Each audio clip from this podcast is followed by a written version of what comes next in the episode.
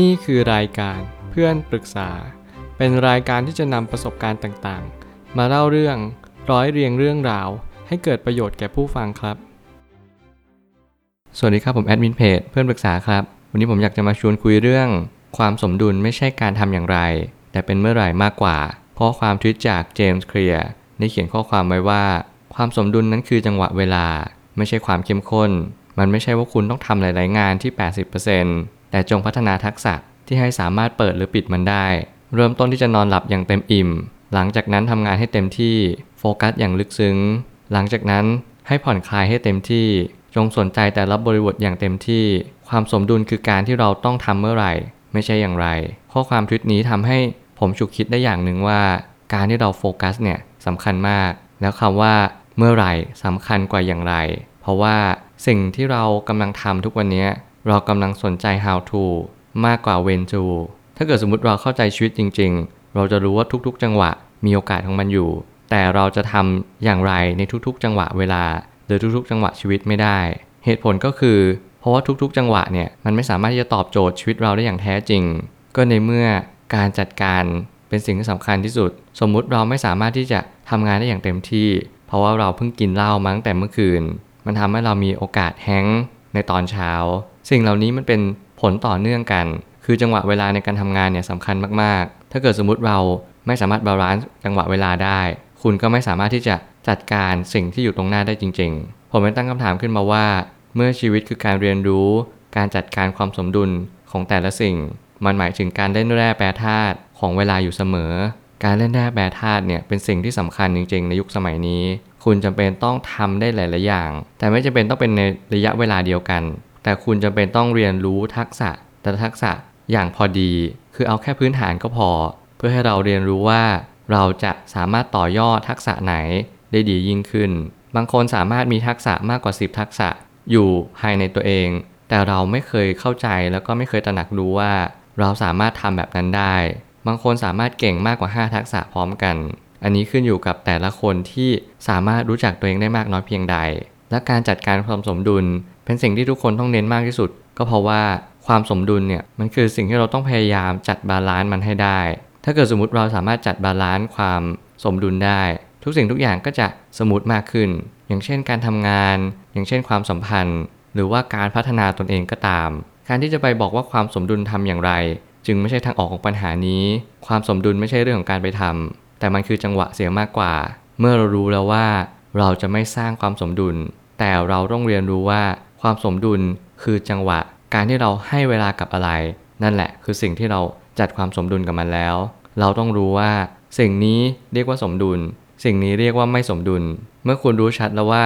สิ่งที่คุณกำลังทำเนี่ยในแต่ละบริบท ในแต่ละช่วงจังหวะ มันสามารถที่จะบอกได้ว่าคุณกำลังมีความสมดุลหรือไม่สมดุลอย่างไร คุณจะต้องเลือกสรรในชีวิตว่า เราจะทำอย่างไรต่อไป ถ้าคุณมองว่างานสำคัญที่สุด คุณต้องจัดความสมดุล ให้กับความสัมพันธ์ลดหลั่นลงมา แต่ความลดหลั่นนี้มันจะไม่ใช่ลดหลั่นแบบน่าเกลียด แต่หมายความว่าเราจะให้ความทุ่มเทกับงานมาเป็นดับหนึ่ง แต่เราก็ต้องมีเวลาให้กับความสัมพันธ์ด้วยเช่นกัน หลายคนที่เพิกเฉยต่อความสัมพันธ์ แล้วเราก็คิดว่าเราจะสามารถสร้างสมดุลได้ ด้วยการที่เราพยายามโฟกัสแต่งาน คือการโฟกัสงานไม่ได้หมายความว่า เราจะไม่หันมามองความสัมพันธ์ แต่มันหมายความว่าเราจะต้องหาความสมดุลของงาน คือการที่เราให้เวลากับงานมากกว่า ในความรู้สึกของทางใจ คือทุกครั้งเราอาจจะมองว่าเฮ้ยความสัมพันธ์เนี่ยมันอาจจะไม่มีความสำคัญเท่ากับงาน แต่ในท้ายที่สุดแล้วทุกอย่างมีความสำคัญเท่าๆกัน มันอยู่ที่ว่าเราสนใจในอะไรมากกว่า สมการของชีวิตเป็นสิ่งที่ตามรู้ได้ไม่ยาก แต่ก็ไม่ง่าย มันขึ้นอยู่กับวิถีชีวิตของตัวคุณเองหากคุณตระหนักเรื่องความสมดุลเป็นสิ่งสำคัญ หนทางจะเข้ามาเอง แล้วผมก็ยังเชื่ออยู่เสมอว่า ความสมดุลเป็นสิ่งที่สำคัญ ไม่ว่าจะเรื่องงานเงิน หรือว่าความสัมพันธ์ก็ตาม คุณจำเป็นต้องเรียนรู้ที่จะจัดความสมดุลในแต่ละเรื่องให้ได้ ด้วยการที่คุณรู้ว่า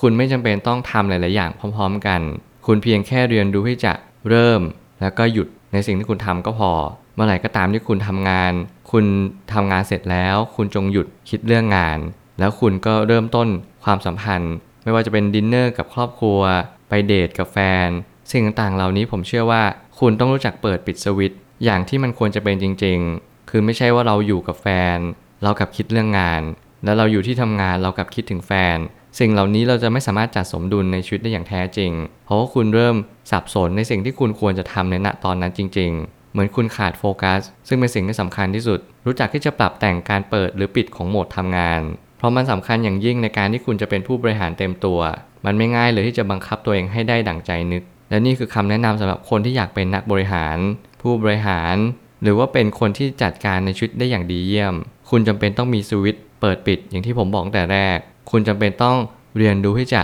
เข้าใจระบบของตัวเองให้ได้ว่าเราเป็นคนยังไง หลายครั้งอาจจะเป็นคนขาดสติไม่มีสมาธิเพียงพอ คุณก็จะเป็นต้องฝึกสติและสมาธิให้มันยาวขึ้น ให้มันสามารถที่จะอยู่ในณโมเมนต์นั้นได้นานมากที่สุดเท่าที่ทำได้ เมื่อไหร่ก็ตามที่คุณสามารถทำแบบนั้นได้ คุณจะดื่มด่ำกับเหตุการณ์นั้น ดื่มด่ำกับโมเมนต์นั้นได้อย่างแท้จริง สุดท้ายนี้เรียนรู้ที่จะรู้จักตัวเองก่อนเสมอ เมื่อไหร่ก็ตามที่เรารู้จักตัวเอง การกระทำที่ว่ายากมันจะง่ายไปโดยปริยาย หากไม่รู้จักตัวเองแล้วไซทุกอย่างก็จะวุ่นวายอยู่ตลอดเวลา จุดเริ่มต้นก็คือการรู้จักตัวเอง คุณต้องรู้ว่าคุณเป็นคนยังไงก่อน คุณต้องรู้ว่าคุณไม่สามารถควบคุมตัวเองได้อย่างร้อยเปอร์เซ็นต์ คุณอาจจะมีความรู้สึกว่า ฉันไม่สามารถที่จะโฟกัสกับงานได้ ฉันมักจะเครียดหรือว่าคิดถึงลูกที่บ้านตลอดเวลา สิ่งเหล่านี้คุณต้องจัดการปัญหาตั้งแต่เนิ่นๆ หาวิธีจัดการกับมัน บางคนตอนอยู่กับครอบครัว ก็เป็นห่วงเรื่องงาน กลัวว่าหัวหน้าจะคอมเพลนเรา หัวหน้าจะวิจารณ์ในสิ่งที่ไม่ดี กับผลงานที่เราส่งไป